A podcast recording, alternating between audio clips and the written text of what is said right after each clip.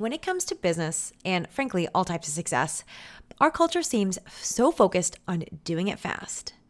Get rich quick, get 10,000 followers fast, get 10K months now, build and scale quickly. Those are all the messages we're sent multiple times a day. And of course, because of that, it's no wonder we often feel like things are happening slowly, or we feel like we should be doing more, or we feel like we're falling behind. I know a lot of us feel this pressure to do more, to be more, to do it faster. Why didn't we do it yesterday? Come on. And I know also that a lot of us feel lonely and isolated. We look around wondering why we aren't more successful, no matter what the definition of success is. There's a beautiful African proverb that I believe describes what we need to shift. If you want to go fast, go alone. If you want to go far, go together. Today's episode is about this going far together. Our society is hyper individualized. We are doing it all without villages, support networks, and without the close knit family and friends here to support us.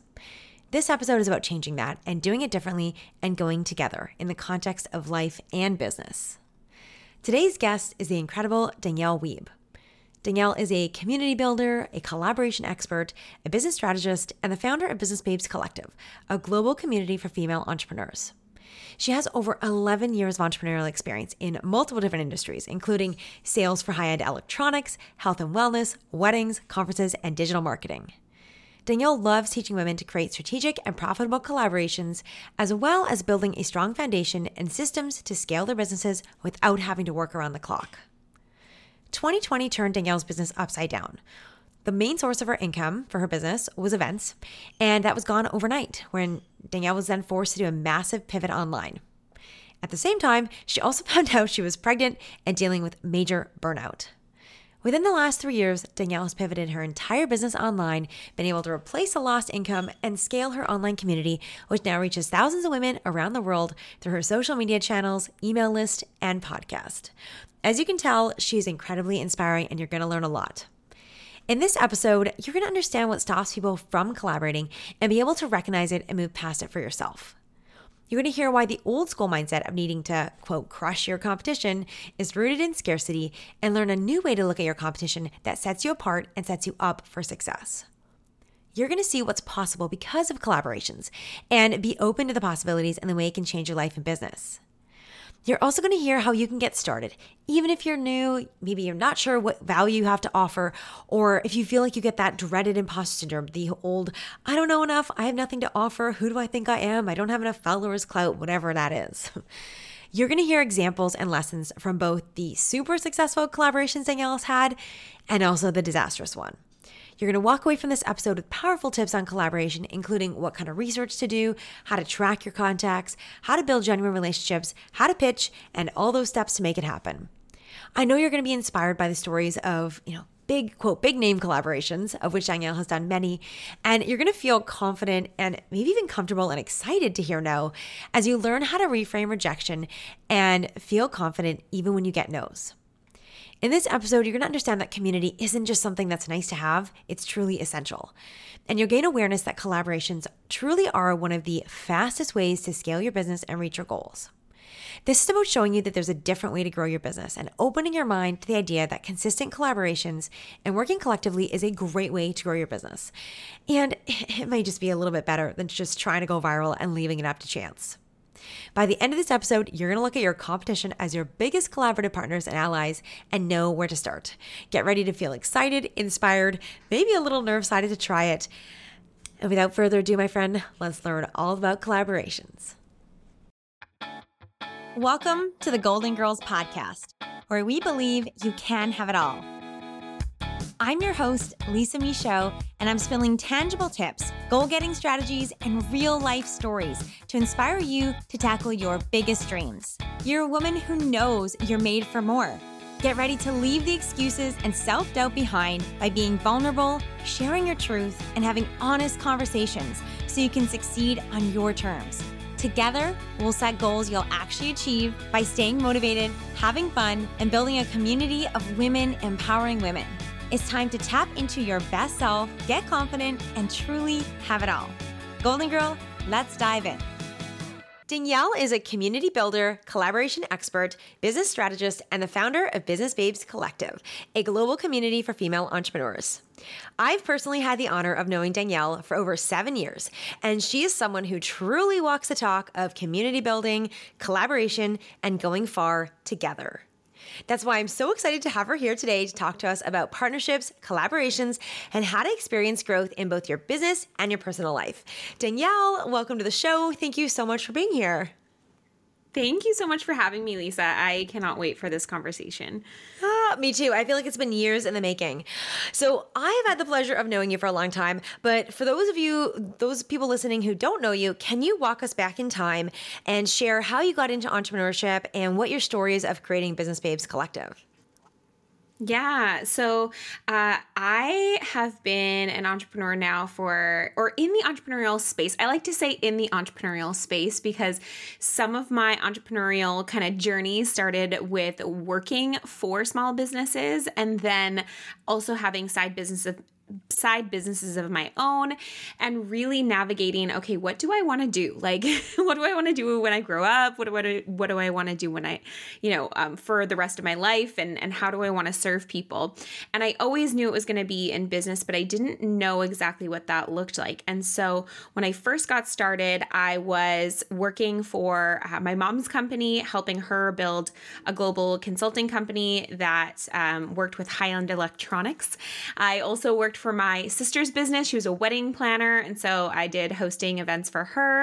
Um, and then I also worked in the health and wellness industry, um, doing business that way. And then my first like official, I think.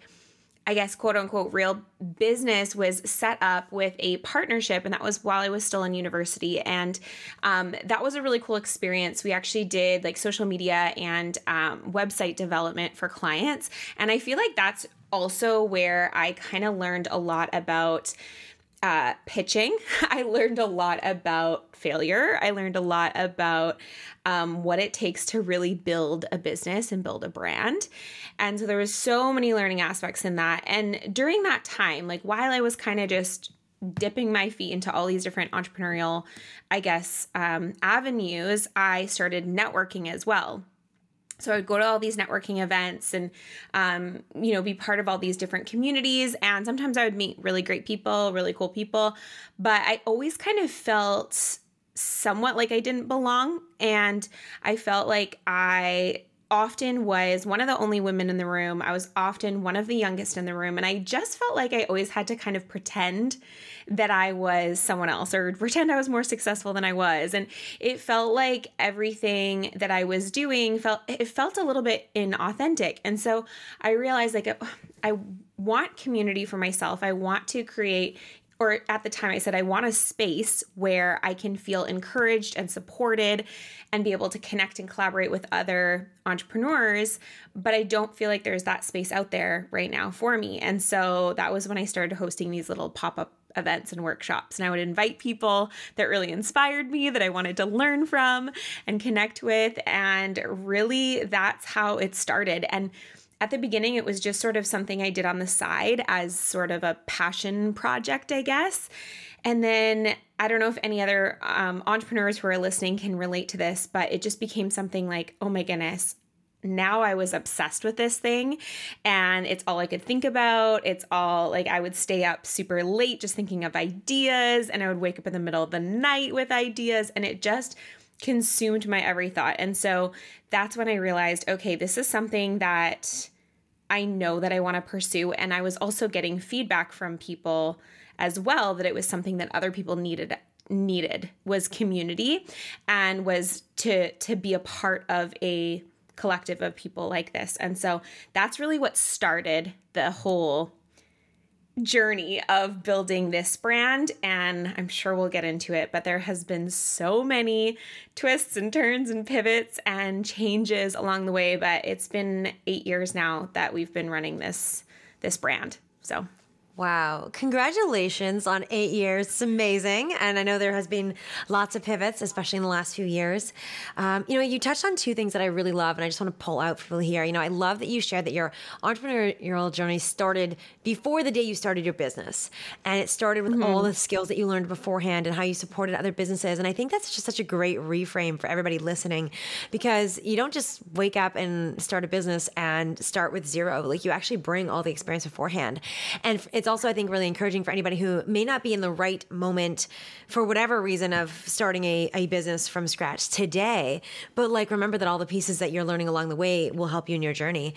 Um, and the other thing I love that you said is, you know, you actually started this from a need you felt yourself.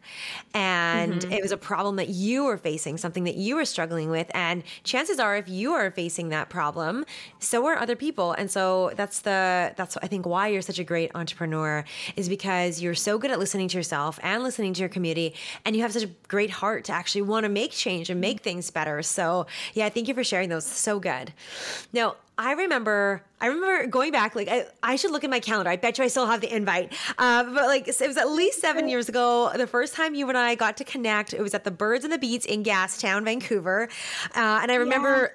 Chatting with you and walking away being like, wow, Danielle is so genuine. I want more of Danielle in my life. She's just amazing. And I'm curious, like, do you feel like you always had this natural ability to collaborate and connect with people or is that something that you had to change your mind about and build skills around mm.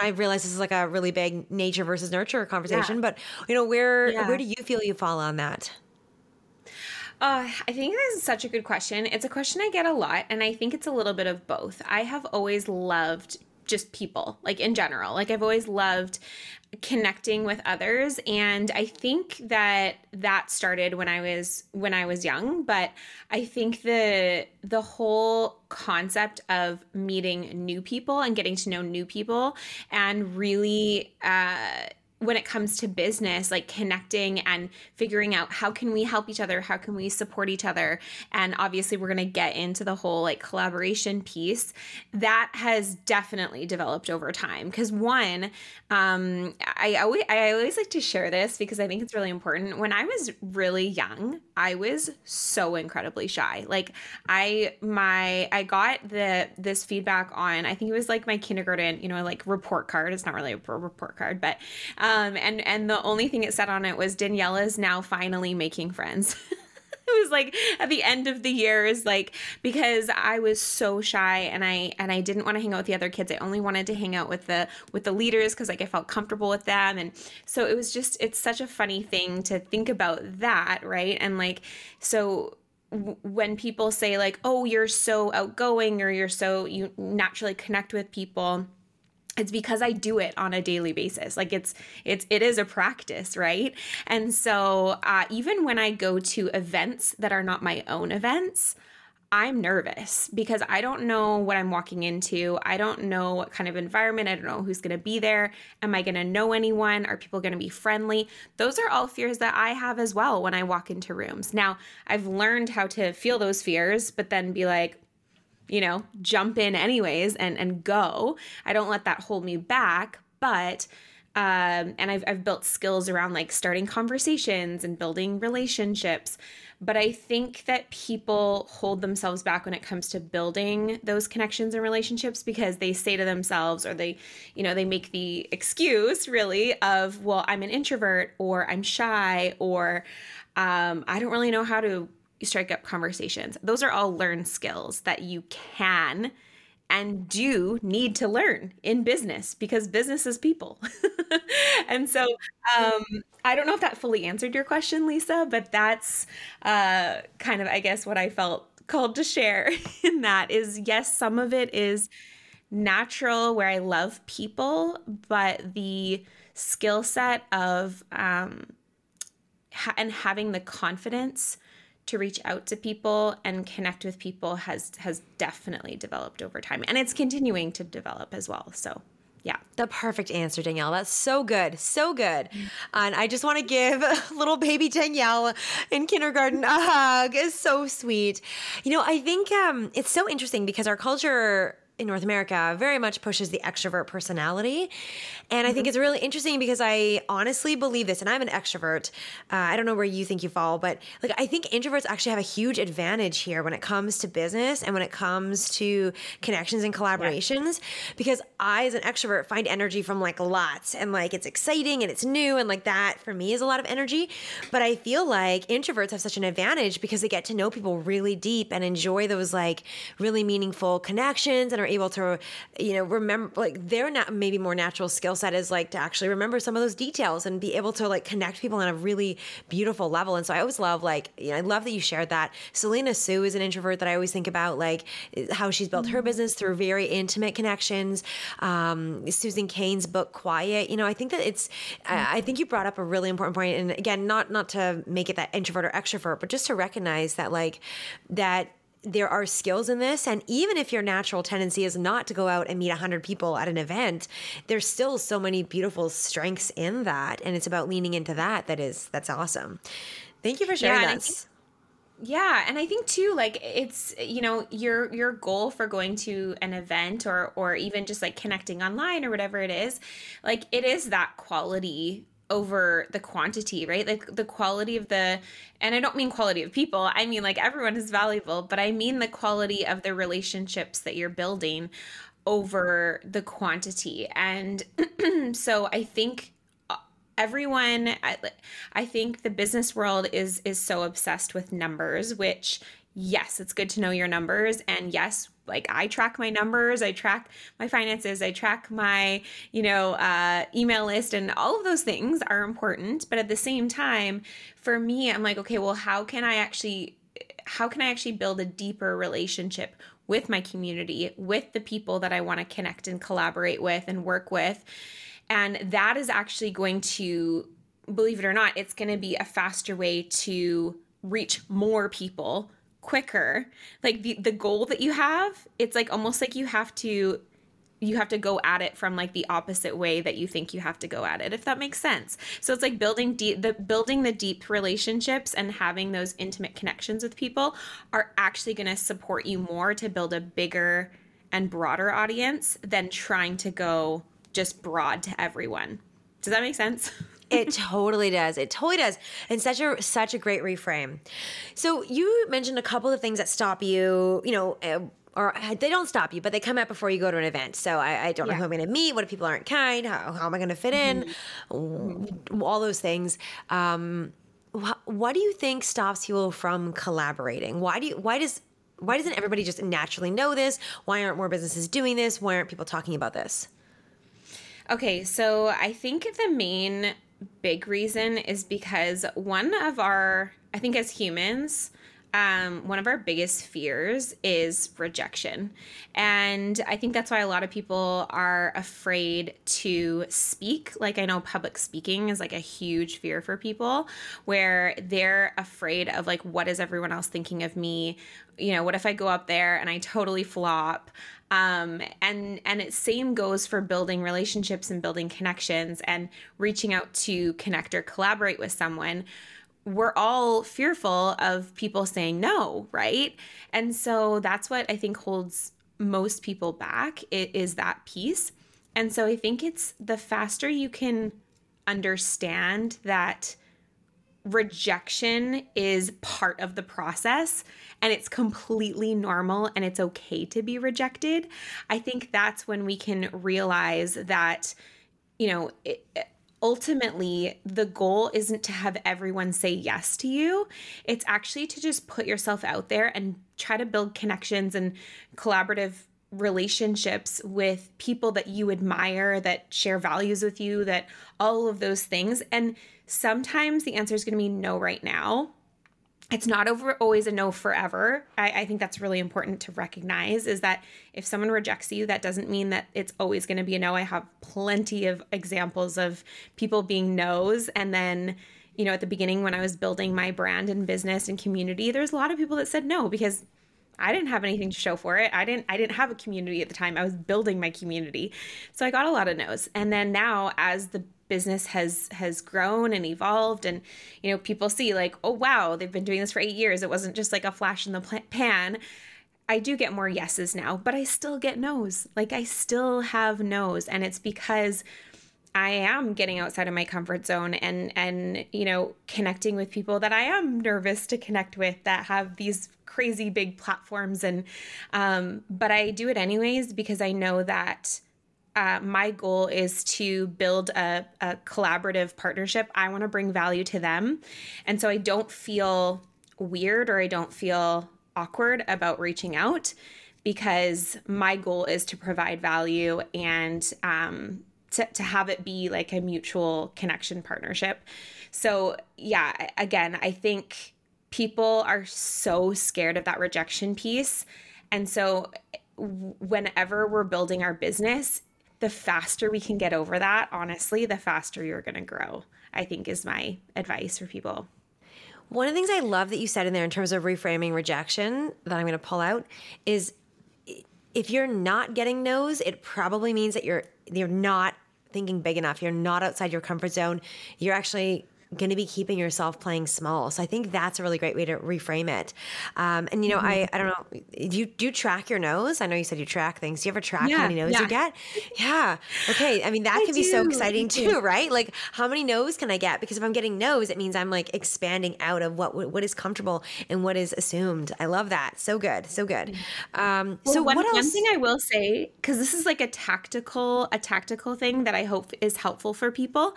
I track everything when I'm pitching for for whatever I'm pitching for, whether whether it be like a guest on my podcast or for someone to be a part of an event that I'm hosting, I have a list of everyone within a spreadsheet, and so I color code code. Um, once I've pitched them, I color code them in a specific color. And then once they've responded, whether they're a yes or a no or a maybe or maybe next time, and I color code it. so I it's like it's very organized and like structured that way. I'm not just like going out there and, and just randomly pitching and not tracking it. Everything is tracked. And so um, the the the big piece that I want people to get out of that is you can then go back to that list later when you're doing other things and be like oh that person was interested and they they they said like oh yeah i'm interested but it doesn't work for me for XYZ reasons, you can go back to that person and repitch them for something else or repitch them for the future. And so, like I said, I, like I have a master list of like like ideal collaborative partnerships. I have an I master list for all of our events and different vendors, sponsors, speakers, everything. So spreadsheets are your best friend. I love that. that. Like, and I had, yeah, I'm so glad you brought this up because I'm really curious about this, and I'm so inspired now to go start my own spreadsheet because so many of these things are just in my head, and I'm like, oh yeah, like what did we talk about, and when did I last talk to them, and all those pieces. So like, so genius. Okay, I'm curious. This is solely out of curiosity. How many lines do you have in this spreadsheet? Like, it's got to be a big number, right?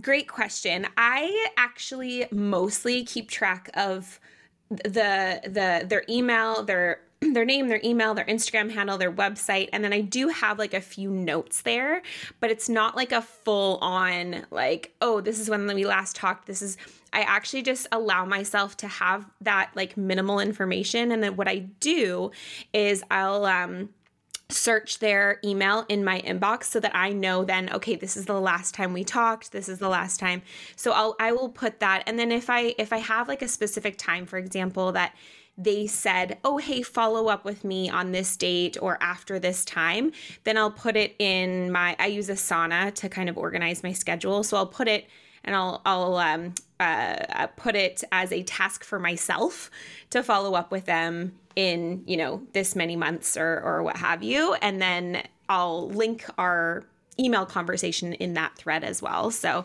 that's kind of how I do it more so. Amazing. Okay so everyone go create your spreadsheet. I'm gonna I'm gonna do this too. Um, so you must have I mean hundreds of of people and businesses and vendors is that right? Thousands maybe? Yeah hun- hun- definitely hundreds. And i have different spreadsheets for different things. So i'll have like i have a spreadsheet for events. I have a spreadsheet for um, ideal collaborators and then I'll, I'll have like for example within that I'll, I'll have two different spreadsheets one for um, people that I would like to collaborate with when it comes to either having them on my podcast or having them speak at an event or, or that type of thing. So it's kind of um, collaboration with the person. And then I also have a different list that's for brands that I'd like to collaborate with or businesses that I would like to connect or collaborate with. So I have several different spreadsheets. Um, and yeah, and again, I, it sounds like I'm an organized person, but I, I promise you I'm not. This is like the way that I help to organize myself um, because my brain is so like just everywhere. And if you opened up my email, my husband always, it's so funny. My husband and I are very, very different personality wise, but he is like a minimalist when it comes to everything. He's very like technical, organized, everything, and I'm not. And like if you open up my email list, it'll be like 2000 unread emails. And it's like, so that is so so if people are like oh my gosh i'm just not that organized i'm not either that's why i need spreadsheets in my life and that's why i need these tools to keep me on track so i highly recommend if you are if your brain is like mine where it has 100 tabs open at, the, at all times like i just need to put boundaries around myself to to structure myself to be to to have that all organized in in, in spreadsheets I love it. And you know what? Troy and I are exactly the same. Just like last week, he looked and he's like, What are you going to do with those 23,000 unread emails? What's your plan for this? And I'm like, what do you mean what's my plan? There's no plan. It's just gonna be like, I don't know, I'll delete them. Who knows? He was like, Well, you're just gonna leave it? I'm like, I don't know, it's just fine. It's fine. So I don't know. I now I feel like I have to like make a meme of this because there's always the person with the inbox zero and the person that's like, you know, thousands of unread texts. And we always marry each other. It's just it's just the way that it goes. It always is. So I love that. Totally, uh, totally. So, okay, I've heard you say that I think there's a lot of like the old school mentality is very much around, you know, crush your competition, take other people down, a lot of this superiority stuff. And I've heard you refer to this as having roots in scarcity mindset. So, how do, you know, what's your perspective on this? How do you think we should view our competition? And I say competition with quotations around it. How do you view your competition? How, how do you want to inspire everyone listening to view their competition? Yeah. Oh, I love this question. Okay. So I just I believe that there is enough business for us all. I don't I don't believe that we need to crush our competition. I don't believe that we need to overtake our competition. Like all of these like things that are kind of like this culture of me against you if we do similar or the same things i just don't think it's helpful i actually think uh, competition is really healthy because it makes industries better. So if you think about it this way, like when whenever there's a monopoly out there, it's never a healthy scenario because if there's only one brand or one business doing something, it doesn't require that brand or business to always be improving their product or improving their service. So I think that that competition is vital. Um, yeah, in, I think anybody in, anybody with a cell phone in Canada realizes how true that is. yeah, yeah, not enough competition 100%. there, and we all pay like the highest rates in the world for cell phones. Yes, sold, sold. Exactly. Okay. so exactly, exactly. How? So I. Oh, go ahead. No, no, no. Go, go for it. Uh, yeah, tell me more. What you think about this? Yeah, yeah. So I think, and so because of that, you know, and and a lot of people always say, I think one of the biggest. um I don't want to call it an objection, but just like when I'm when I'm encouraging someone like, "Hey, I really think you'd be great at starting a podcast, or it'd be really cool if you hosted this event, whether it be like virtual or in person or whatever that looks like. Whenever I'm like encouraging someone that way, whether it be like a one on one client our, or in our mastermind, a lot of like the feedback that I get is, oh, that like industry is just like so saturated, or like everyone is doing this, or like everyone has a podcast, or everyone has a YouTube channel, or everyone has this. And it's like, okay, but that, like, I, I think reframing that into, okay, there's a lot of people doing this, which means that people love that platform or people like okay there's a lot of events like virtual events for example i always get like oh there's so many virtual events happening it's like because it's convenient and people love it because they can learn from their phones or from their laptops while they're going about their day like people love connecting that way. And if people are, you know, they have kids or what have you, maybe they can't go out to in person events. So they love having that ability to connect online. And so the reason I share all that is because um, I don't ever think of like an industry as too saturated. I think it just weeds out the people that maybe are not as serious or they they're not actually there to help people or serve people. The people that truly care about serving, about um, helping and supporting their ideal clients are going to like rise to the top. And the other thing is is that those people that you consider your quote unquote competition those are your best collaborative relationships and partnerships. And so I'll give you an example. We did an uh, event um, at the beginning of this year. It was a virtual conference. It was called Business Breakthrough and we had 18 speakers from around the world and many of those people have their own communities. They do their own coaching they have their own masterminds like all of these things that like technically i do too. But we came together and we hosted this event that was incredibly collaborative and it was beneficial for everyone. Like every all the speakers got value out of it. Obviously the attendees that was our first priority got value from it.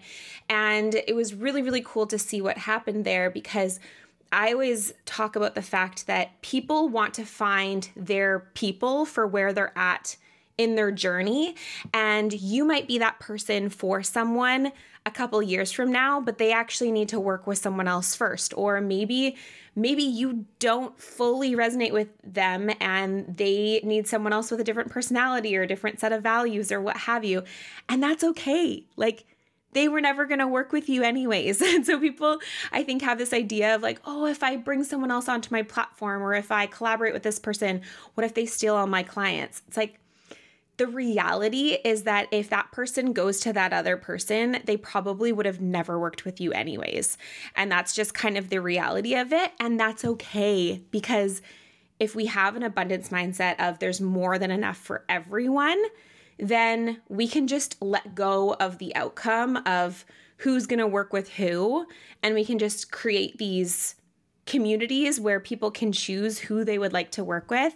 And at the end of the day your business will be more successful if you open yourself up to those opportunities because there's going to be people within those other people's networks that will be more connected to you than they are with that person at the moment. And so I think it's just really looking at things from a different perspective and thinking, okay, there is enough business in this world for everyone, and we all just need to work together, and we're gonna be able to grow so much bigger if we can just have that mindset rather than that person's gonna steal my clients. so great. It's not a fun mindset to be in as well. No, I mean, it goes back to the, you know, if we want to go far, right? And I mean, if you're looking to build a business that's going to go the distance in a life and a career that's fulfilling and serve people over time, then we have to keep that bigger picture in mind. And so you really, you really landed that, that thought and brought that home for us. So thank you. So good. Now, I'm I'm already sold, but I I feel like um, I want to like massage it just a little bit more. What has been possible in your life because of and your business because of collaborations. What would you say have been the benefits for you and what's possible because of this? Okay, yeah. So when it comes to collaborations, honestly, honestly, Lisa, like I feel like I wouldn't have a business today if it wasn't for collaborations because collaborations has been so like intertwined with everything that we've done since basically the beginning of the community. And so very early on I recognized the fact that you know um yes I have like skills and and, and things to offer to to the community and and you know um things that I wanted to share. And I could have hosted my own wor- workshops again and again um, and taught them myself and you know promoted them. I could have used you know uh, facebook ads to run ads to you know uh, my workshops and different things and promoted it online and social media all that good stuff. And yes we've used social media we've used all those things but the way that we've been able to truly like grow and scale our business um, to the place that we have is through the power of like working with other people. And so from the very beginning, when we started hosting our in person events, started with in person, obviously before um, the pandemic when we had to totally pivot everything but we would bring on other speakers and other influential people who already had communities of their own. And we would bring them on board to speak or be a part of our And in turn, that created um, this collaboration, right? Where they would normally share about the events that we were hosting to their communities. We would be sharing it with the community that we were currently building. And so it was a win win. We created a lot of just win win relationships with people that, um, wanted to be a part of the community that that we were that we were building and then so that now in the online space has really opened up a lot of doors when it comes to you know podcasting. We've had amazing people on our podcast. We've been on other people's podcasts like we're doing here. And and that just has really opened up a ton of doors for us as well. And so i think it's just recognizing that if i were to do try to do it by myself or just if I if I were to try to do it without collaborations, it would be such a slow growth.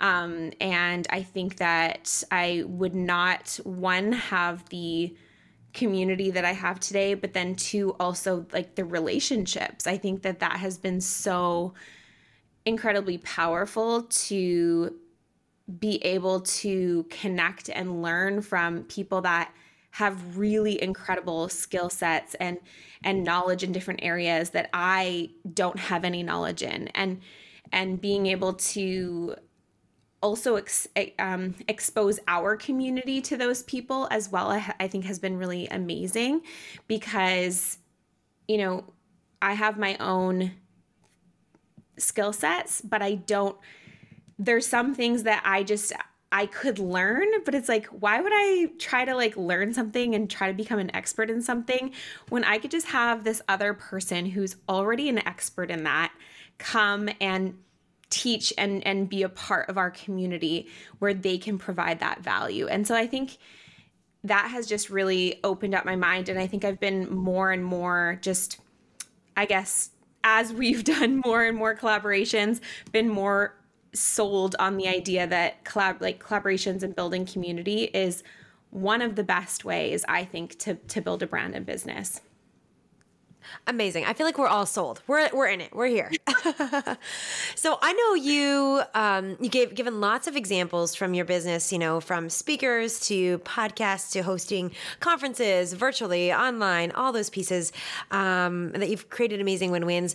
And I know you also help other people in Action Takers Club and your mastermind mm to figure out collaborations for their business. So for those people who may have different kinds of businesses or might be like, okay, but I don't have a podcast or I don't host events or I don't have a huge social media media. Mm-hmm. You know, what what are some other ideas, some other examples of what collaborations might look like and where do people start to find these collaborators, potential collaborators?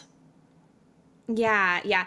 So I always think um I always tell people look for people who are in industries that are adjacent to yours or in industries that are like complementary to yours. So, for example, like let's say you have a brick and mortar shop that has like women's clothing, for example.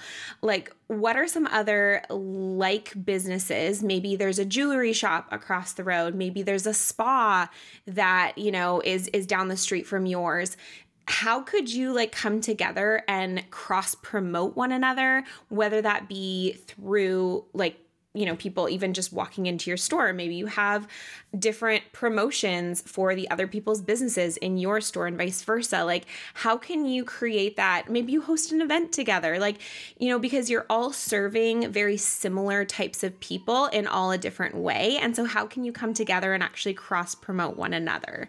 So that's what i would say for that is like be creative and think of ways like can you support them in some ways or they can they support you Okay. So, Danielle, and I know you've, you know, when you started your business seven years ago, eight years ago, you didn't, you weren't obviously where you are now. So, you've been from the, the, I don't want to call you like the baby starting the business, but like starting out to now where you are and there's a lot of people that are going to be at different stages in the journey. What do you say? What advice do you have for the person that is just starting out, or really anybody that's putting themselves outside of their comfort zone to reach out to somebody who might be, you know, we perceive to be like a bigger deal than us? Mm. And h- how do you how do we figure out like what we have to offer and how we can contribute if we're trying to partner with people who who we look up to who feel like they're outside of our comfort zone? Yeah, great question. I think it starts with just uh, having a vision for what you want to create. So, whatever it looks like, what, whatever that collaboration looks like. Um, for example, let's say it's an event. I mean, I work with a lot of people who host events, both virtual and in person. So, if you have an event, it's really having a super clear vision on what is the what are you wanting to create with that? Who are you trying to serve? How are you trying to help people? Through that event. And then from there, it's pitching people to be a part of that vision. So I think a lot of people think that, you know, in order to um, collaborate with someone, they themselves need to have this like big, big, massive community. But the thing is, no one ever starts there. So, like, whether that be, like I said, whether it be like a podcast, whether it be an event, whether it be whatever it is, you're starting from nothing and everyone starts from nothing. So it's like just realizing that the vision is actually what's going to inspire that person that you're pitching to be a part of what you're doing. So I think that's the biggest thing. And then two is recognizing that not everyone is going to say yes and that's okay. So recognizing that some people are going to say no, some people are going to not respond, some people are going to say yes, and that's where you that's where you start. That's what where everyone starts. And like I said, before even with the community that we've been able to build, we still get no's all the time. And and I'm okay with it because I know that not everyone is going to be a fit for what we're doing. Hmm. So, what are examples of ways that people can offer value? So, events, giving people a platform is a really big one. Like, what are other ways, like it, free products? Like, what? How how can yeah. we? How do we offer value to people if we feel like we're, we're struggling to find that within ourselves?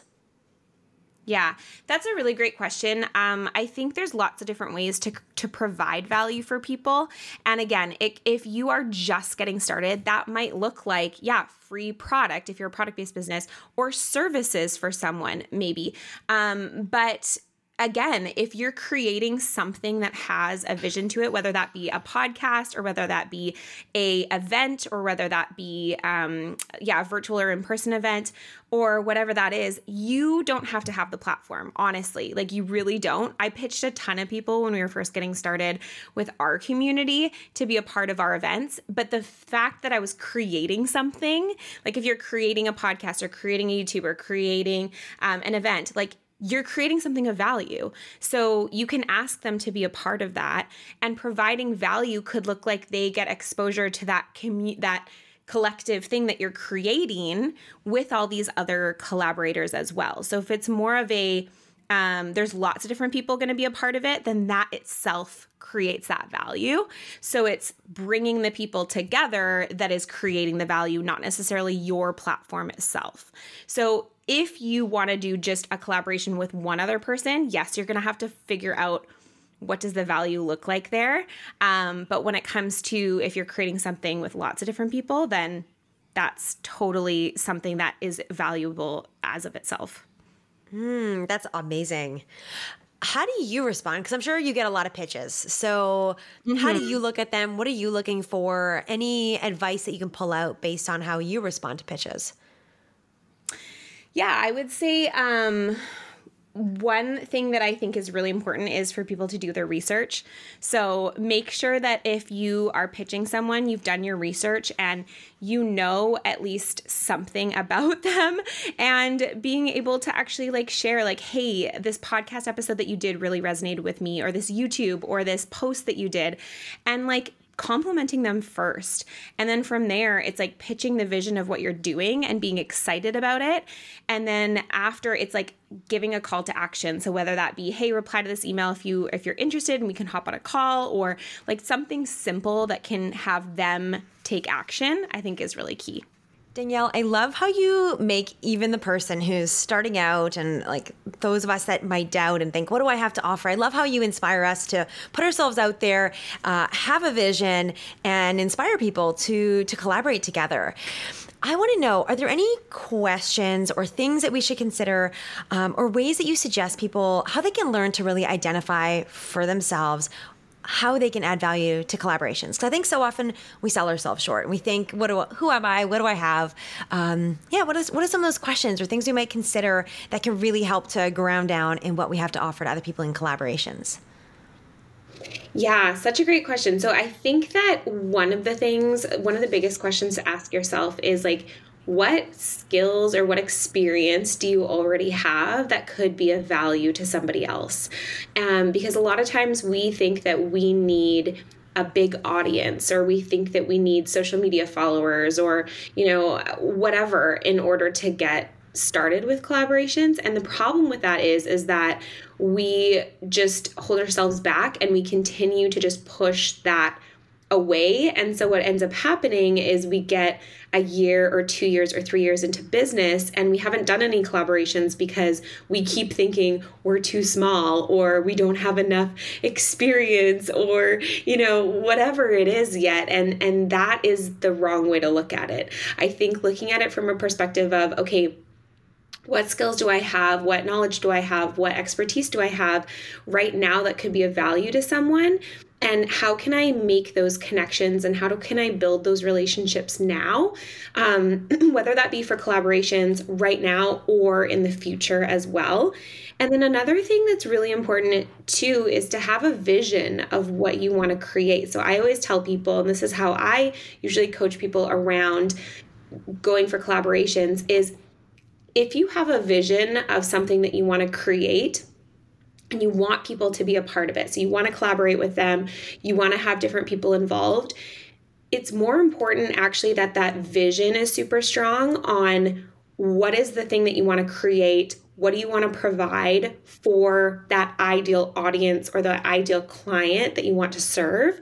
And then what does it look like to bring on those partners and those collaborators to that vision? Because people are going to be inspired by your vision and they I think a lot of people think, oh, this person's going to ask like how many followers I have or what my community is like. And sure, maybe some of them will, but the right people that are wanting to be a part of what you're doing will be inspired by the vision that you're that that you have and the vision that you're creating. So I give this example all the time because when I got started in hosting our events, we didn't have a platform. We didn't have a community yet. We didn't have really anything. Like I had my personal connections. I had people that I had met at networking events. I had started an Instagram account that was really tiny. Like I didn't have anything. And so I would basically, you know, I was hosting these events and but I had this vision of this is what the event is going to look like. This is what we're wanting to create. And then I would ask them to be a part of that vision, which was our event. And it was surprising to me how many people were actually just just excited to be a part of something that they were also passionate about and they didn't care that I didn't have a community yet. I just said like this is what I'm looking to build. This is what I'm I would love for you to be a part of this and I want you to be a part of this growth of this community that we're building and be a be a part of this kind of mission that we're creating. And so that's what I always say to people. And then as you start to grow, as you start to expand, like don't hold yourself back because you know, we talked about this previously in this episode just about how you know you you will get no's from people. There are going to be people who don't see your vision or there are going to be people who maybe they do want you to have a bigger community before they're going to collaborate with you and that's okay if you're still wanting to collaborate and work with those people, put them on your vision board, like put them on your ideal collaboration list, like we talked about, and keep building that relationship over time. And you just, you never know when those opportunities can come up and continue to involve them in what you're doing and uh, like we've had so many scenarios where we have um, you know pitched people or asked people to collaborate and whether it was just not the right timing for them or for their brand or for their company or maybe it was that they needed us to maybe prove ourselves to you know know that we were serious about what we were creating and then they saw what we ha- we had started to build that momentum around and then they wanted to be a part of it and so just don't give up. Keep your vision super clear on what you're doing, and the right people will hop on board. And then just continue to push forward and don't hold yourself back when it comes to the people you want involved. I think. Yeah. That's so great. So great. I want to pull out the skills and experience piece here for a minute and, you know, what knowledge you have because I think this is something we really downplay and we often like we think about okay well but i'm i'm new to like maybe this thing. I'm new to social media or i'm new to creating events or i'm new to i'm gonna look at real estate here for a minute. You know we host real estate meetups. And it's one mm-hmm. of the things we mm-hmm. always ask people to do as we get into the room is tell us what your superpower is or something that you're good at. And a lot of people who are like well i don't own anything. I don't i don't have a property. Like uh, what do i have to offer? I'm like well what else have you got? You know have you ever done bookkeeping for your your parents business? Or have you do you know about decorating? And maybe maybe you would be great to decorate an Airbnb, or do you know, do you work in in a trade like electrical skills or um, plumbing or whatever that is? Like, there's just so many different things. Maybe social media is really good, or maybe management. Maybe you've got some great books to help people understand their personalities, and so when they're working with their property managers or their partners, you have a great book or a tactic to suggest. And and so I think that's really important to not limit, you know, your skills and experience and knowledge in the thing you're doing right now, because again, that might feel like I don't I don't know anything. I'm just starting, but really think about like all the different pieces. Like maybe you're really good at TikTok videos and you can help someone create some of those, right? Um, like, but we, we, I think we often sell ourselves short. So I love that you brought that up. And I just wanted to like, tease that apart a little bit more so people really think about all the different things they've done um, and not just like what this specific time is right right now yeah yeah okay i love that you brought that up because i it's so interesting because you know i've been in the entrepreneurial world for like over 10 years working for my mom's business and my sister's business. Like there's just been so many different things that i've done and different jobs that i've had even or even different organizations that i've been a part of while i was still in university and in school. And you know a lot of those things we don't really think about when we think about our skills or our abilities and the you know the past experience that we've had really supports us so well in where where we're wanting to go right now. So, you know, if you have something that you're creating or you have a business or, or your career, whatever that is, like you have so many more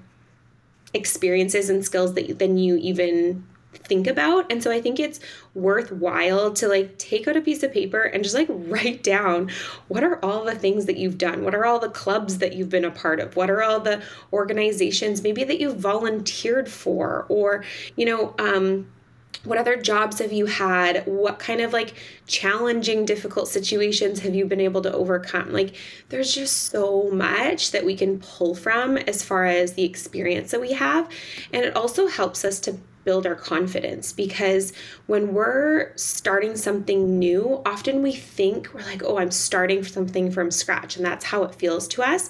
But when we start something new, whenever we start something new, we're never really starting from scratch because we're starting with the experience, the skill set, the connections that we already have that we might not even be aware of, right? And so I think it's really, if you're feeling like that whatever that might be whatever you would call it imposter syndrome or um, just that lack of confidence in what you're doing i encourage you like do this as an or even like lack of creativity just, yeah exactly exactly. And just like oh I man i don't even know where to start.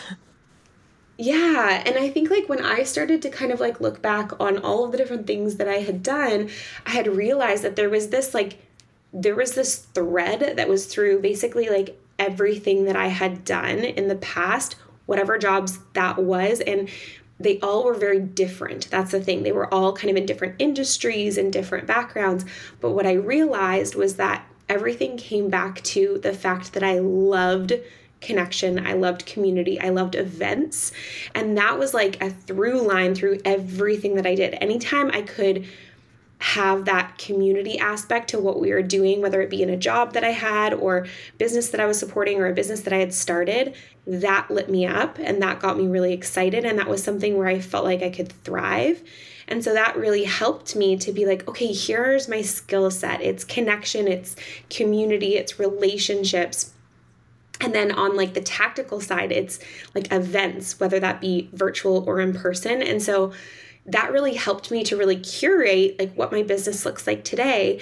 And so I think it's just such a worthwhile exercise to do and write down all of the skill sets and, and all of the knowledge and connections that you already have so that when you go to pitch someone, it's not that you're going to pull from that. You're not going to be like, here's all my skills, like listing out all your skills and then like listing out, but you're going to have that confidence to pitch your vision. And then when you get on a phone call, for example, with that person, and someone asks you like you know oh what are you creating or or you know they ask you more details you can pull from some of those pieces as you start to talk about your vision and you talk about you know this is my background and this is what we're doing and this is why and you get more clarity, I think, around what you're doing when you recognize those things, if that makes sense. Yeah, so good. So good. I want to ask you a question that we didn't talk about before this. So, you know, if uh, if nobody hears this, and that's because you don't feel comfortable answering, that's totally a okay. But I want to kind of lift the lid on this a little bit and talk about the sometimes controversial but realistic, perhaps, uh, concept of working for free or volunteering or like, yeah, doing mm-hmm. things without being compensated. Have you yes. done this? Uh, have you ever worked for free? Have you ever volunteered? Uh, what did that look like? And what'd you learn? Oh my gosh. I actually love that you asked this question so much because we were in this um, I think we're in this world where we are always thinking, what's in it for me? What's in it for me? And we can't see the bigger picture sometimes.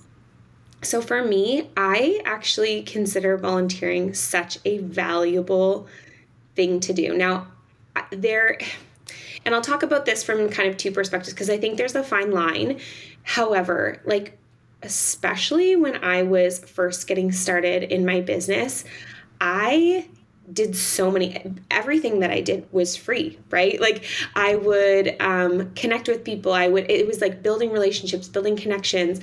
Basically every event that i could attend where i could support or help out or volunteer for i was there.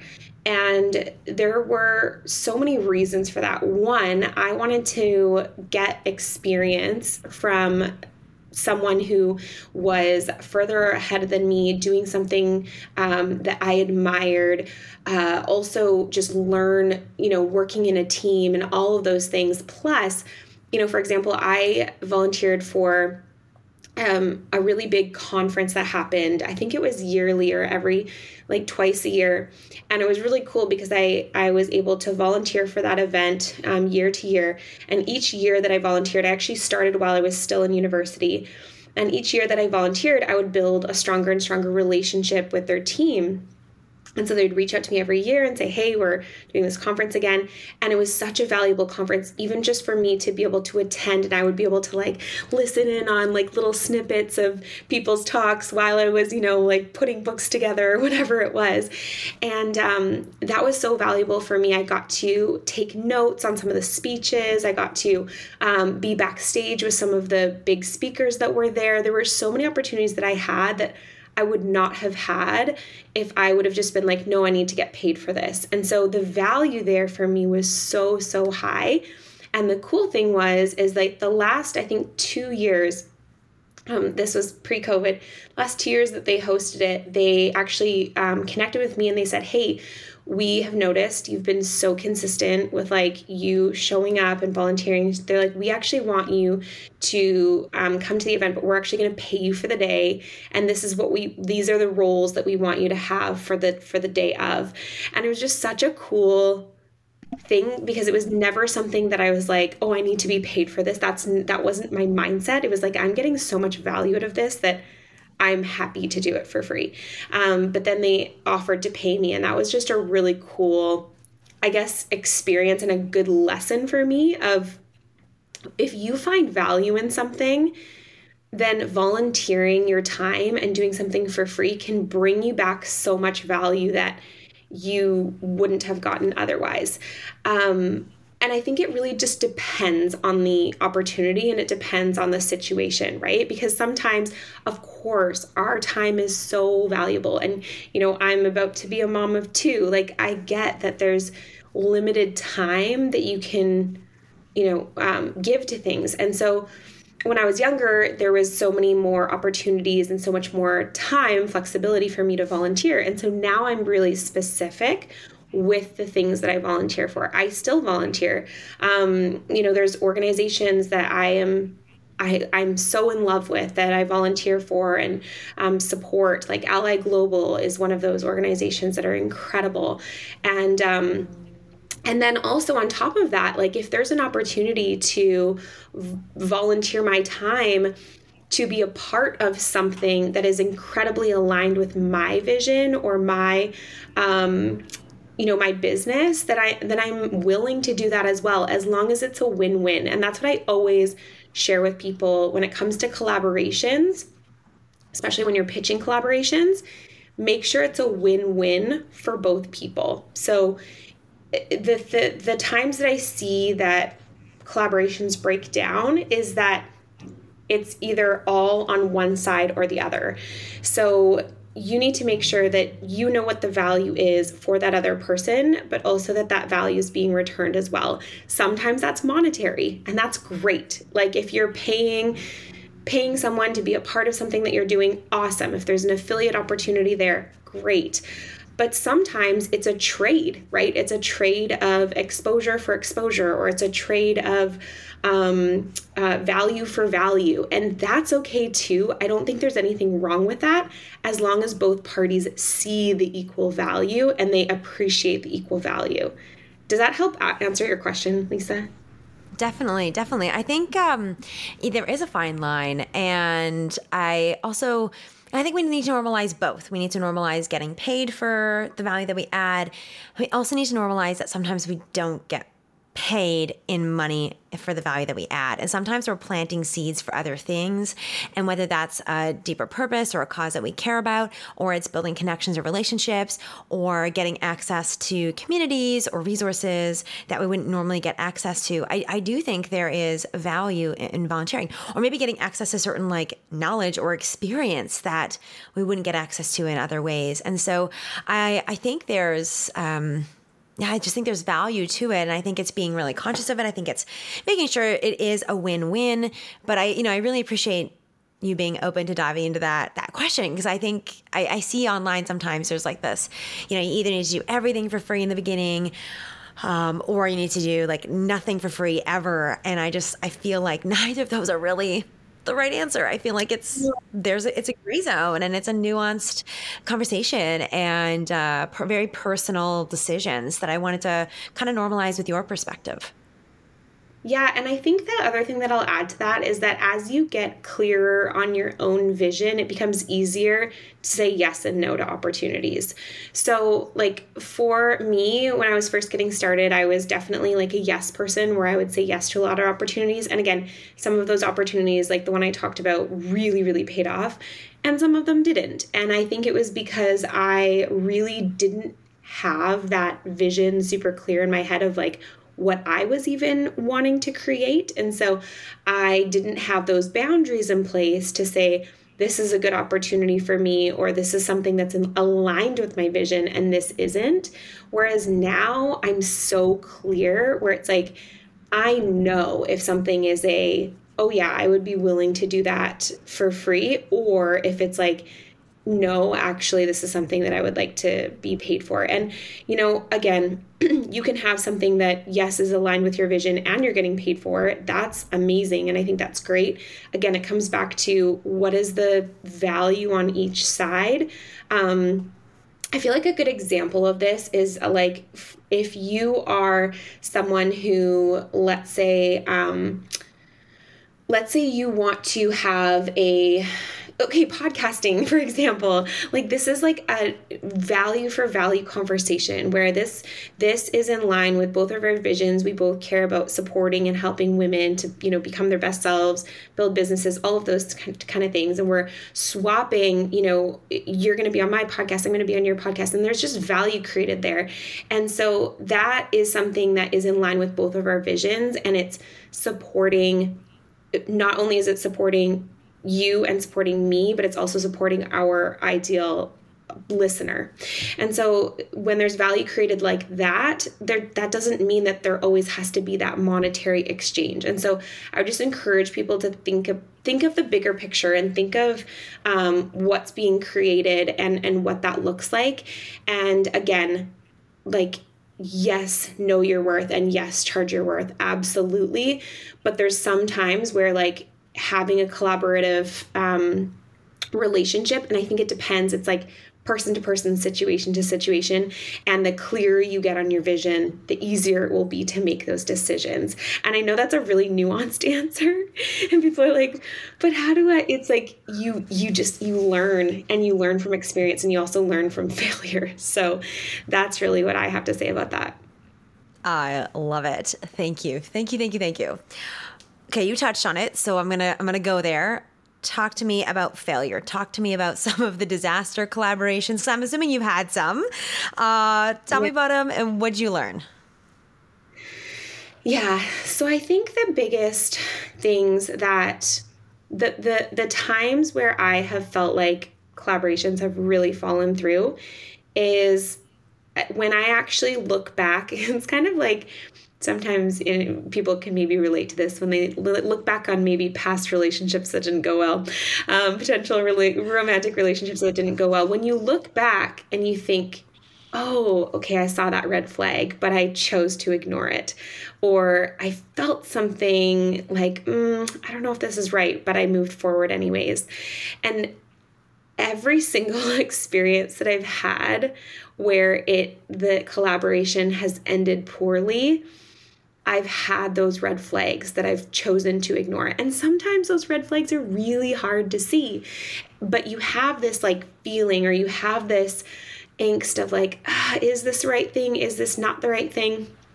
Not to say that sometimes everything can look great on paper. And then when you actually dive in, you know, those things come up. Um, that definitely happens as well.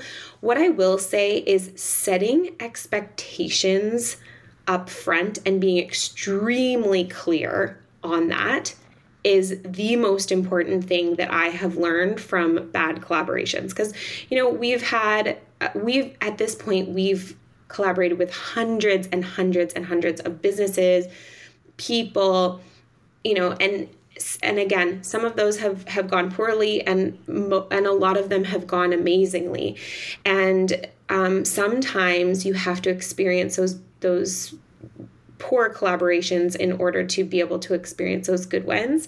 But I would say first and foremost, the biggest mistake that that I've made and I see other people making is that the the clarity of what was communicated up front there was miscommunication on on either side.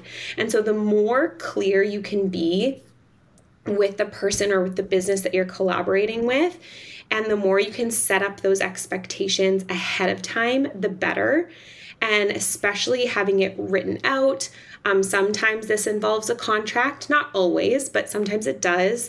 And so it really just, I think having that clarity is is the most important and then having that consistent communication and almost over communicating is like the best way to make sure a collaboration is extremely successful is a lot of people think, oh, I don't want to bother them, or, you know, I don't want to send them too many emails or too many text messages or whatever it is. It's like, but clarity is actually the best thing you can do because then people feel like they are being supported because they have the information, they have the resources available to them at their fingertips.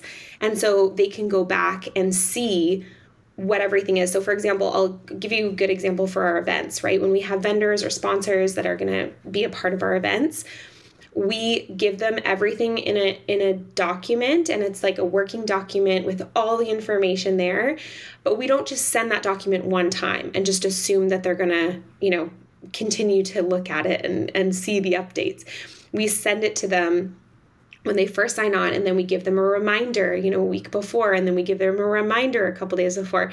And then like the the the day before the event it's like another reminder like just just for clarity make sure you go back and you read the document.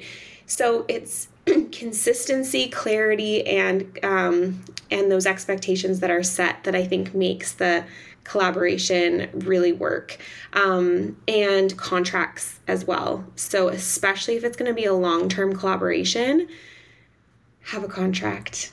I know it's really easy to be like, oh, who's that person? Like, it's fine. It'll all work out. But the thing is, is that a lot of people get scared about contracts, but really it protects both people. It's a value for both parties.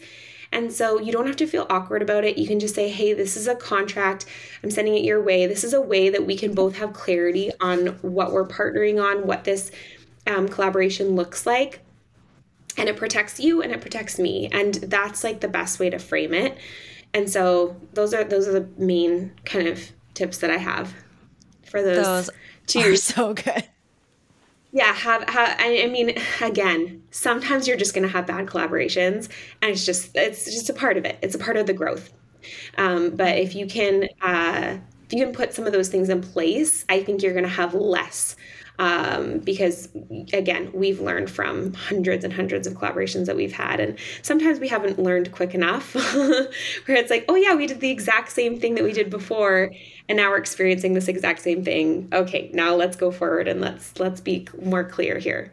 So yeah well, I love that it hasn't stopped you and you're continuing to create win win collaborations, like probably literally like daily, multiple daily at this point. So, you know, thanks for sharing those tips. And I'm glad that you, you still forge on.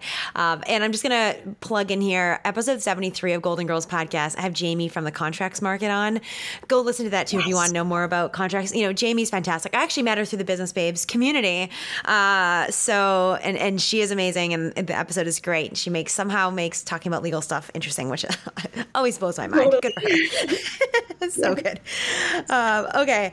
So, um, you know, I have to tell you, one of the things, there's so many things I love about you, Danielle, but one of the things that I really am in, always in awe of with you is how you've created some really big collaborations. Like people that I'm like, oh my gosh, how does Danielle how does Danielle get access to them? Whether it's because they have huge social media followings and and I know how hard it can be to get in front of those people because they have so many different pulls on their attention. Or people that are literally celebrities and have TV shows. Again, like how, you know, the the question that comes to my mind is like how do you mm. even get in front of these people? Um, and and then not that's not even to mention all the layers of like imposter syndrome that come up and all the questions that we've talked about. So how you know some of them and i'm just gonna like throw out names here. I'm gonna name drop here for you. Um, sunny okay. lenarduzzi Karin Bohn. I know there's many others but those two are the one are, are the something that come up there. Like how have you built relationships? How are you getting in front of these people? What does it look like to you know step outside of your comfort zone? I'm assuming it's outside your comfort zone. Maybe it's not but maybe you could just share with us some of the stories of these larger collaborations that are probably on some people's vision boards in front of us maybe mine. Um, how do you make it happen Yeah. Oh, such a good question, Kay. So I think the one thing that I mentioned earlier on was that um, concept of building connections, building relationships, and just never knowing where those connections can go. And so, for example, um, Karin and I have actually been connected, I would say probably for over like seven years now. And it really started actually before um, a lot of the opportunities that she's had have come up, like the Netflix show and all those things. And I mean, it really started with that just relationship. It was like, you know, we connected, we met, I had asked her if she would be willing to speak at one of our events. At the time, she, and she still does, have a very successful interior design studio. And so I was looking to her as someone that could bring a ton of value to our community. And at the time, she was just starting her YouTube channel. And so that was really a collaboration that started quite small. Um, and it's been really, really cool just how our relationship has kind of like naturally grown over the past few years. We've done a ton of different collaborations. She's been a part of a lot of our events. Um, you know, I've been on her YouTube channel and now her podcast and things like that. And so, really, like, what I also recommend for people is like, start creating those relationships and collaborations and and really like figure out how you can add value to to them and you just never know what can come of it in the future as well. And staying connected. I think a lot of people they um, for example they'll they'll pitch someone for something and whether or not that like, let's say you're pitching someone for your podcast. You want to have someone in your podcast, you pitch them, and maybe you have them on your podcast, whatever that looks like, and you're like, oh my gosh, gosh, this was amazing. You know, this is one of my dream people. But then from there, it's like you, the relationship kind of just ends there, right? Like, there's not any follow up, there's not any um, continued relationship or connection built there. And so for me, you know, it's figuring out how can I continue to build relationships with these people, check in with them, see how they're doing, like is there any way I can support them? You know, just like really being that that friend or that that kind of person that they can sort of count on just to be of support of what of what they're creating and um and then opportunities often naturally come from that. And so that's like, that's one thing I will say. And then another thing is, if people do say no at first, um, that was the case with Sunny. We we had pitched her quite a few times, and and it, it wasn't a fit for whatever reason. And um, we, I just continued to connect with her and show up. And i would watch her youtube videos and i would like like her videos and like comment. And i was basically a fangirl for a very long time. Um, but you know always just kind of like keeping that relationship going. And and i think when people recognize that you're not just there to take you're actually there to support them and you're there because you love what they're doing and you really admire them and admire what you're doing naturally opportunities will come up. And so yeah, we, we eventually we did have her um, a part of one of our events, and um, it's just been cool just to see like okay that probably took I would say maybe three years of you know just building that relationship, building that connection, and I think a lot of people they just want things to happen overnight, and I'm like trust me, I can be guilty of this too. I have this idea, I have this vision that I want to create, and I'm like, okay, it has to happen tomorrow. You know, like we just had an episode of the podcast where we talked about our conference, which we ended up planning within five weeks, which was wild. Like I'll just say, um, and uh, again, if you if you want to listen to like the whole story, you can listen to it on the podcast. But that's kind of my mindset of like, I have this idea, we need to do this now. However, sometimes these ideas like that idea of, of having a conference even though yes it was technically planned and executed within five weeks it had been an idea and a vision of mine for a very very long time like years and years and years. So by the time it actually came to fruition it was basically already planned in my head. It was just like putting all the pieces together, right?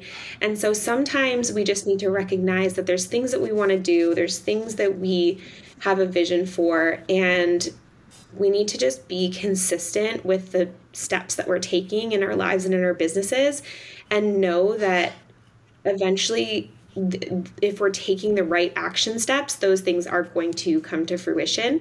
And so that's the same goes for collaborations and wanting to have people, you know, uh, work with different people or different brands.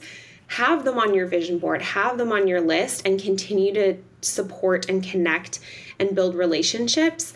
And then when the timing is right, you will be able to work with that company and um, that's that that's what i would say is that continue to just support and be a part of what they're doing and you know like I like, and it wasn't, it's not even that I was like trying to, you know, um, warm up to her, but like I, I bought one of Sunny's programs because I'm like, I, I really value her expertise and like just being a part of what she's doing and like all of those things and i think people really recognize that and they notice that. Um, and then you're coming in like the next time you pitch or the next time you want them to be a part of what you're doing they they see your name and they're like oh i recognize this person. It's not just this random cold name coming out of nowhere. It's like they recognize your your name potentially even recognize your face and they're more likely to actually read the email right? Because these people get hundreds if not thousands of emails a month right? And so it's important to recognize that yeah some of these people are harder to get a hold of but if you stay top of mind for them, then you'll have a better opportunity to connect. Mm, so good. And I love, you know, everything you shared there are things that each one of us have the potential to do today. A like, yeah. a comment, a share, you know, leave. I always think like leaving book reviews, leaving podcast reviews, um, like buying people's books, buying people's courses, you know, like um, those are things we can do, becoming star students, becoming champions of what they're creating and what they're doing.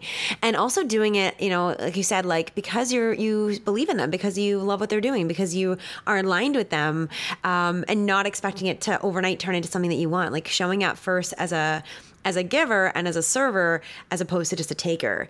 Uh, so those are so so amazing. Two great examples. I love how they you you know they're both a little bit different and they both have developed over many many years. And what a great reminder for all of us to be really uh, of service, to be genuine in the way we're building relationships and to be really freaking patient and persistent. Yeah. Keep going. Well, can I just can I just also say, Lisa, like you are you are someone who does that really well as well. Like you are someone who like when you you show up really well just in in community spaces and like you are someone that like if you you know, for example, like having having me on the podcast or like things that you if there was anything that you were doing that you're like hey Danielle can you support me with this or like I would love for you to be a part of this I would be like yes absolutely because you show up so powerfully in our community and like you are you are that person and so i just wanted like to say that as like an example as well of like someone who does that so well of like building relationships and being that like support person. And so if people are like looking for other examples, you are a great example of that. You do that already really well. So I just wanted to to touch on that. Aw, thank you. I appreciate that. Thank you. That's really kind, really kind. Uh, you know what? It's um I also love people. And I feel like it's been really yeah. interesting for me the last few years. I feel like I've had so many challenges, so many hard times that I haven't always gotten to be the supporter that I want to be. And so that's, you know, part of the reason why I wanted to have this conversation with you and why I'm always so inspired by you and why I'm finding this conversation super inspiring and just like the perfect timing in many for many reasons is because, you know, I do want to get back to doing more of that because it is so much fun and it is life-giving. Um, and it's just like a great way to to be in the world. So thank you for saying that. And also, like, I'm still taking away so many lessons from this conversation and ways that I just want to do this e- even better and more consistently and um, hopefully of better service to everybody. So, yeah, thank you. Uh, okay, you touched on it. Well, I'm going to two last questions, and I'm gonna I'm gonna let you go because I feel like I've had you here forever, but I could just I could talk to you all day. We're gonna have to have you back. um, you alluded to it. Uh, you know, you are literally you know days away from having another baby. Congratulations, mm. super exciting. As a mom, how has your business and your approach to collaborations changed and evolved? Mm, yeah, I think I'm just much more. Um, yeah. Um, I don't even know what, the right word is because I feel like the word like choosy is like I don't let I don't love that word, but I, I think Discerning? I have better boundaries. Sorry, say that again. Discerning. discerning is a great word yeah I, I, think i'm definitely a lot more discerning and um, i have better boundaries around what i'm saying yes to and what i'm saying no to and being okay with the fact that you know there are like um, I, I feel very, very blessed that I am in a position right now in my business where I do get asked a lot of, or I do get pitched personally for a lot of collaborations or a lot of opportunities that actually now are coming my way. Whereas, you know, a few years ago, it was all me reaching out to other people to get those opportunities. Um, so I do feel very, very blessed with that. But it is challenging because I want to be a part of anything and everything. And, you know, I've had pitches in my inbox for different events and different things that um, people want me to be a part of that I'm like, oh man, this is super in line with my vision. This is something that I would love to do. This is like an, you know, a collaboration that I think would bring value and would be a win-win. But I I have to decline because it, you know, um, a lot of those things are happening next month. And i i don't have that ability to be like hey this is exactly when my baby's showing up and this is you know? And so it, it really is just recognizing that um that this season in my life, I need to slow down on some of the things, some of the collaborations and partnerships that I'm doing, but knowing that those those opportunities will come again, maybe not in this exact same form, but there will be opportunities that will come. And um, you know, I'm really, really um, like I've, I've worked really hard to set those boundaries around my time because my family is so incredibly important to me. And, um, you know, I've been in seasons of my business where I've put work, if I'm being honest, like I've put work like above everything else. And that's not a healthy place for me to be in, not only just um, for for myself, but also just like for the business actually. I found that when I started to really prioritize my time off, um, and, you know, I, I don't like to say like, definitely no working in the evenings or no working on the weekends. I think that there can be some flexibility there. And if I feel inspired, or if there's something I want to work on, or if there's a deadline that I'm working towards, I think that's okay. As long as I feel like there's that time and space to have that one on one time with my family, to have that time with my friends, to have time where I'm doing things that I enjoy and love that have nothing to do with work. So, filling filling your own cup is I know it's so cheesy, but it's so so important. And when you can actually schedule that stuff in your calendar first and then schedule your work around that because as entrepreneurs, um, if you're an entrepreneur and you're listening, it's so easy to just take up all your time with work. Every second of the day that you're not doing something else, you're working. So easy to do that. But if you can schedule in that time, whether it be for self care, for family time, for friends, for activities that really excite you and light you up, and then you can schedule your work around that, I think you'll actually be more productive as well. And so, I think that's that would be my answer to that. And then re- realizing that if you're in a season right now where you're just like you've got young kids, like I have a I'm going to have two under 2, right? Very soon. And so this is just a season where it's going to be crazy like it's going to be busy and um, my expectations of what what um, my business is going to look like needs to shift and needs to change. And I need to prioritize the things that are actually going to move the business forward, serve my clients in the best way, all those things first. And so anything extra, it needs to be a very um, discerned decision. Um, and and uh, like, it needs to be something where it's like, yes, this is something that is so in line with what I'm doing, and I really want to support this person or support this mission or be a part of this. So, yeah, that's my answer to that. Mm. Thank you for being honest about that. I think there's so much out there uh, like oh you know being a mother doesn't have to change things and you know it probably doesn't have to but it just does. And yeah. having children, I don't know, like it's insane. They're a lot of work, a lot of time, a lot of commitment. And that's even just to keep them alive, let alone to actually enjoy and spend time with them that is quality time. So appreciate the uh, the honesty, the vulnerability there.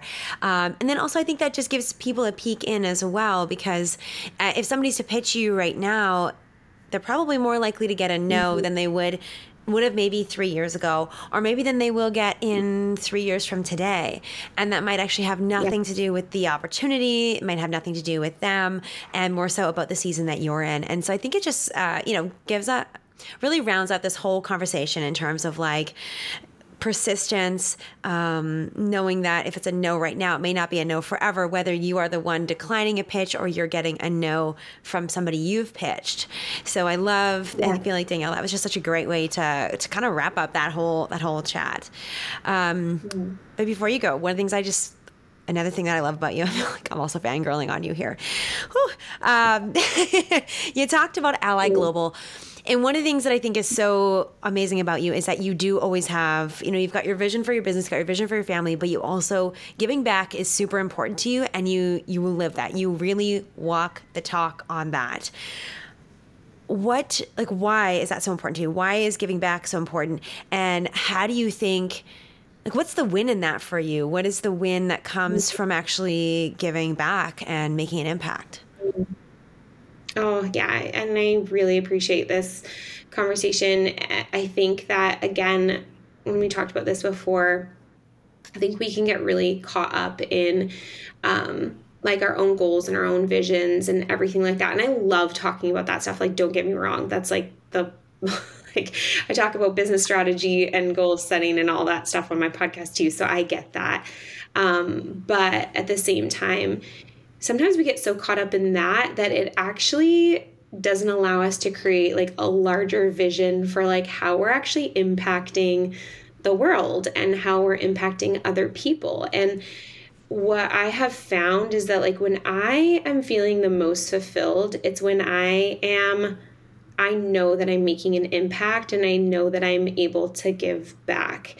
Um, so, I mean, uh, I'll keep this like story really short, but uh, my husband and I traveled to Nepal back in 2018 and that's when we actually um, really got connected with Ally Global. Um, at the time, they were just starting their nonprofit, and they're it's such an incredible organization. They're doing amazing things. So, basically, uh, in a nutshell, um, they're providing housing and schooling and um, support and counseling for uh, mostly girls, but all children um, who have been rescued from human trafficking. And so, they've been rescued from some of the most horrible situations that most of us wouldn't even want to think about. And um, this organization is helping to restore them and give them purpose and a future and and being able to actually like dream for their life again. And so it's just so incredible. We got to see it firsthand. We got to visit these homes and visit some of the children. And it was incredible because when we walked in, they had so much joy and they had so much hope um, where it didn't make sense. Like it honestly, it was like from what they had experienced, it did not make logical sense that they had that much joy and that much hope. And it was because of the work that this organization is doing. And so immediately my heart just broke and was like, I need to support this organization. And so when we came back, um, it's uh, good friends of ours who actually run Ally Global, and they were like, okay, this is the vision, this is what we're doing. Um, and this is how we want to support and, and expand what these people are doing overseas, and then also work now that's being done in Canada and, and elsewhere. Um, and so it was just like, yeah, like we want to be a part of it, like however we can support, however we can help. And so since that time, it's just been okay, how can we, how can I, as a business owner that, you know, supports women in business, how can I be a part of this? And and so that has looked like um, obviously like financial donation. Yes, that's a part of it. Volunteering, advocating, um, spreading the word. and you know there's there's obviously so much more that kind of can be done and i think that sometimes when i'm able to like look at my goals and then i can say okay here are some of the goals that i have for my own business or my own um, you know goals that i have for for our own family. And of course we have like dreams and goals that we want to do. But it's like this actually achieving these goals will allow me to actually be able to serve more and give more as well to organizations that I love. Because like when I have a goal of like, oh, this is this is how much we want to fundraise or this is how much I want to give, and if I can hit those goals, like it actually makes me so much more joyful when I can support that other company than like if I'm to hit a goal that I set for myself, if that makes sense. Um, and so also just like bringing people a part of that and and getting people aligned on um, a, an aligned mission is just so so powerful. So I think when we can think about how can we take things that maybe we're passionate about and whatever that looks like like it might be another organization that just like really like you feel really passionate about and i would encourage everyone like find something find some cause or some organization or something that really just like makes your heart break in a way but then the work that the organization's doing like fuels your soul and gets you really inspired. Because, like, when I look at what Ally is doing, I'm so incredibly inspired. I'm like, I need to be a part of that. And so, being a part of something bigger than yourself, I think, gives us so much purpose and joy that we don't get by just doing things for ourselves, if that makes sense. Mm, mm. You gave me chills many times. Thank you for sharing about your perspective and thank you for sharing about the beautiful and amazing work that Ally Global does and such important work. Um, at some point, I would love to have them on the podcast and, and learn more and, and, help share the message too. Um, and, you know, thanks, Danielle, for the reminder of like really stepping back and like what is the impact I want to have on the world? What's the purpose I want to have? How do I want to lead? How do I want to make make the world a better place. And it's so important for all of us to, to still have that in our mind in whatever way we can do that, big or small, today, to have an organization or a cause that we really care about. And I think it just really ties into collaboration so well. And our conversation about, you know, doing things for free it's that that's this is another example of where that that can just fill us up in a totally different way a way that money never can um, and also permission to make a whole heck of a lot of money. And the more money you make, the more you can give. It's all really beautiful. Yeah.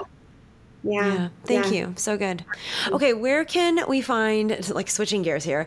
Uh, you have a free masterclass. Um, tell us about your free masterclass and where people can find it.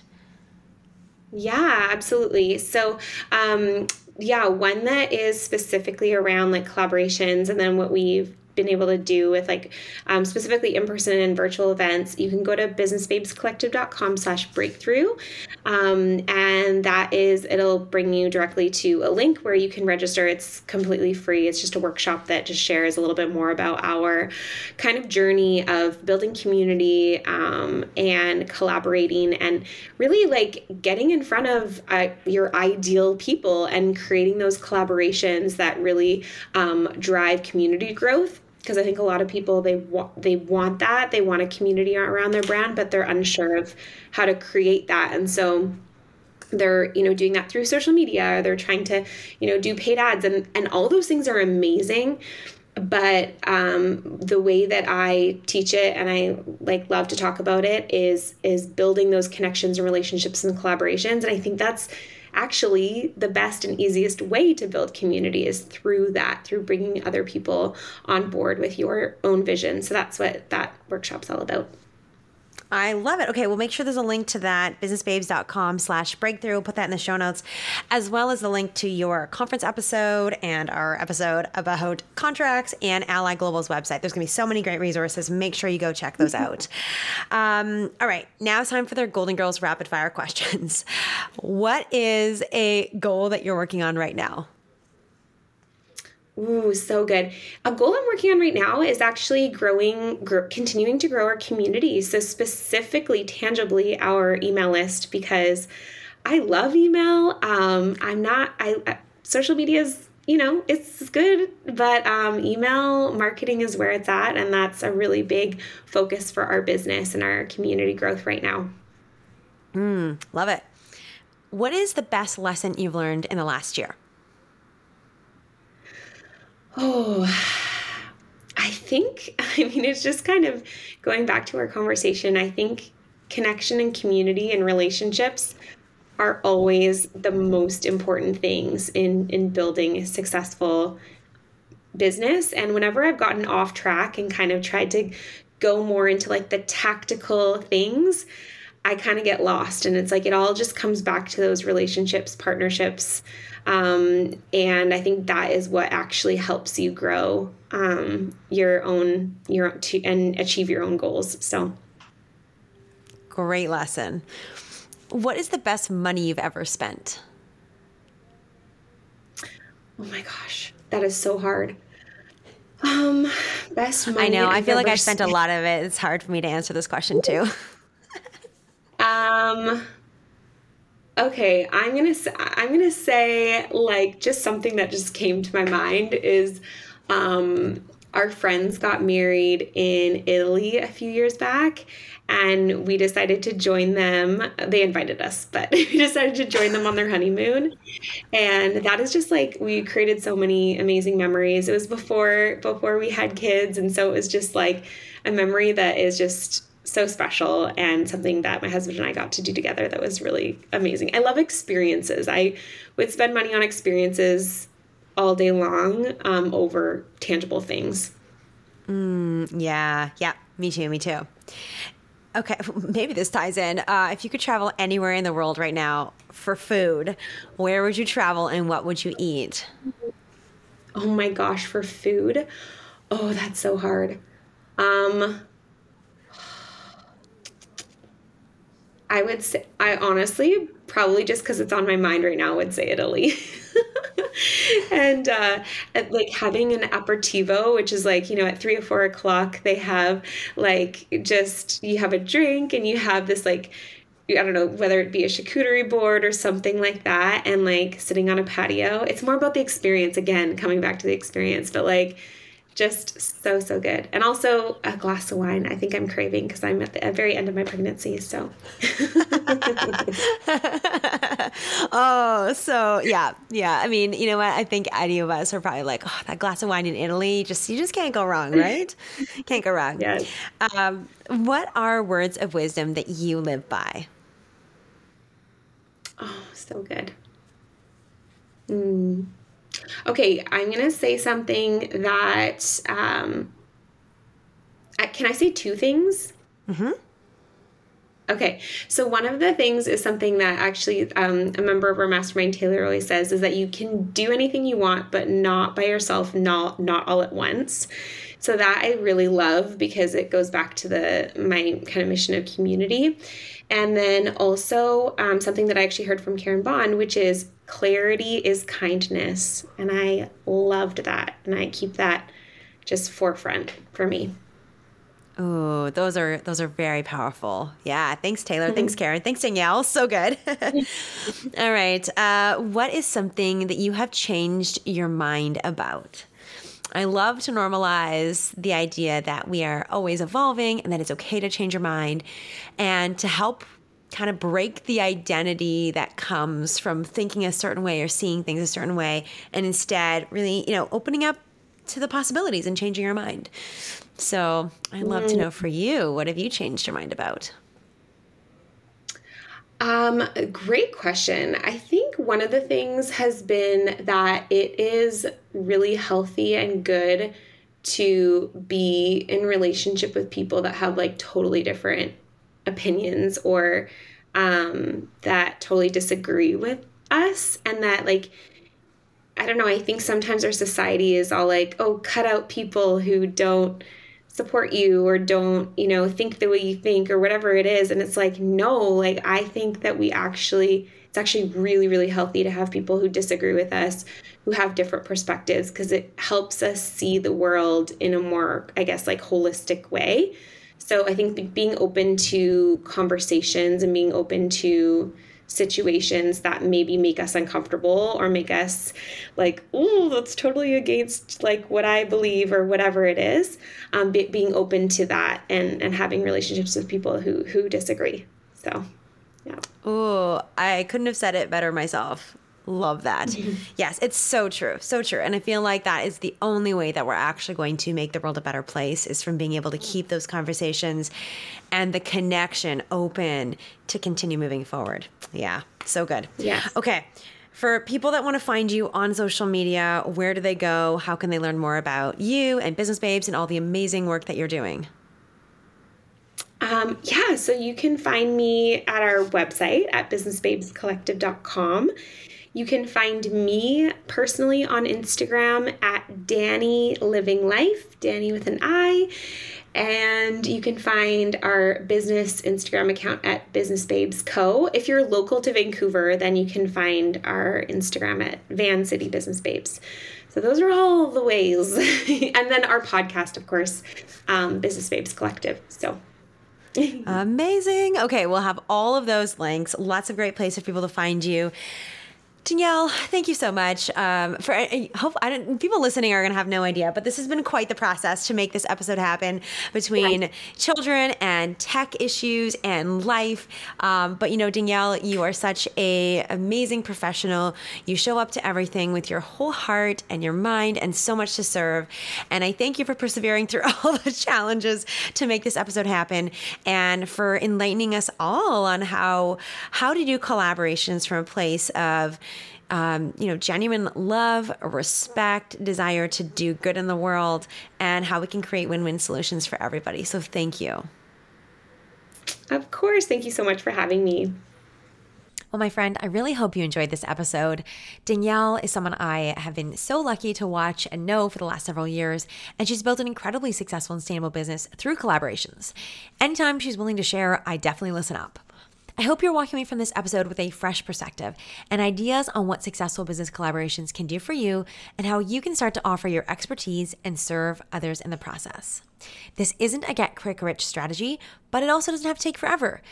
With the right partnerships, you can build an engaged community, successful collaborations, sustainable business, and ultimately the kind of business and life you dream of as we do this together. One of the biggest takeaways that I personally have from this episode is Danielle's message about how important having a vision is, and that having a vision that inspires people is key and can actually be more meaningful and impactful and influential than necessarily how many followers you have or how many figures your business generates. This was really eye opening for me because I'm going to toot my own horn here for a second, but I think I'm actually really good at being visionary and good at describing this. And I feel like I've lost a little bit of this. And I don't know if it's like the social media world or our culture, but I feel like I've felt sidetracked by the numbers and not feeling like that was enough. So this reminder is awesome. And I a thousand thing, percent think she's on point. When I look back at my own life, I think about the cool things I've done from the conference I created to getting even the first couple podcast hosts and honestly all of them. My podcast launch party getting our first real estate investors you know getting our eh, real estate events going so many things. They didn't become, come because i had a certain cloud or certain number of followers. It really came because of my ability to see a vision feel the vision and share that vision with others and get others on board and excited for it. That reminder that Danielle shared here, this insight was really powerful for me and it landed deeply. And I hope it does for you too if you have a vision and you can share it, you can communicate it, you can get other people enrolled, that's going to be more than enough for a lot of people. And even if you're just getting started, that's okay. Start with the vision. People will follow a vision. As always, thank you so much for listening to this episode. And I have an invitation for you, of course, uh, and that is to implement something from this episode. Now, I want you to do at least one thing. I'm an overachiever, so I'm doing two things. Number one, I am starting to track my collaborations and my conversations. Right now, it is all in my head and about 10 different platforms from text messages to five different email addresses and Instagram and Facebook and LinkedIn and blah, blah, blah, blah, blah, all the places. So I am right now getting new administrative support and I need help to track these things. And I think Danielle's method of the spreadsheet is just the way to do that. So I am going to get that started right away. Also, last week I actually gave a talk about how to grow a meaningful and successful career, and I talked about networking and the importance of follow up. My challenge for the audience, invitation, whatever that is, uh, was five connections through the week. So one follow up a day. And I did it last week, and I'm challenging myself to do it again this way to find a way to help someone, to reconnect, to stay in touch, and continue to plant seeds by adding value to others. So those are the two takeaways, the two things that I am going to actually do as a result of this conversation and this episode. So I want to know, what about you? What are your you going to do? Obviously, the things that I can do, feel free to copy. Uh, but maybe for you, you already have a vision for the collaboration you want. Don't let it just sit in your brain. Draft the email, write the pitch, send the first message, or pick up the phone and talk to someone. Get that ball rolling for a partnership or collaboration in your business today and this week. And as always, please let me know how it goes. I love hearing from you. So send me an email, send me an Instagram message. Uh, let Danielle know too. I know she's about to have her baby, but I'll make sure I'll collect them all and share them with her when she has a time and space. I know she's going to be super excited for you too. My friend, we are rooting for you. We believe in you. You have so much value, skills, and knowledge already. Stop thinking you don't know enough or that you need to do it alone. Let's go far and let's go together. Big love to you, my friend, and I'll talk to you soon. Thank you so much for listening. If something spoke to you, send me a message by sharing this episode and tagging me on social media. If you know someone who would love to hear this episode, please share it with them too. Because I love surprises, make sure you subscribe to the Golden Girls podcast today. It's the only way to find out about bonus surprise episodes and make sure you don't miss a single beat on your golden journey. Thanks again for listening, and I will talk to you in the next episode of the Golden Girls podcast.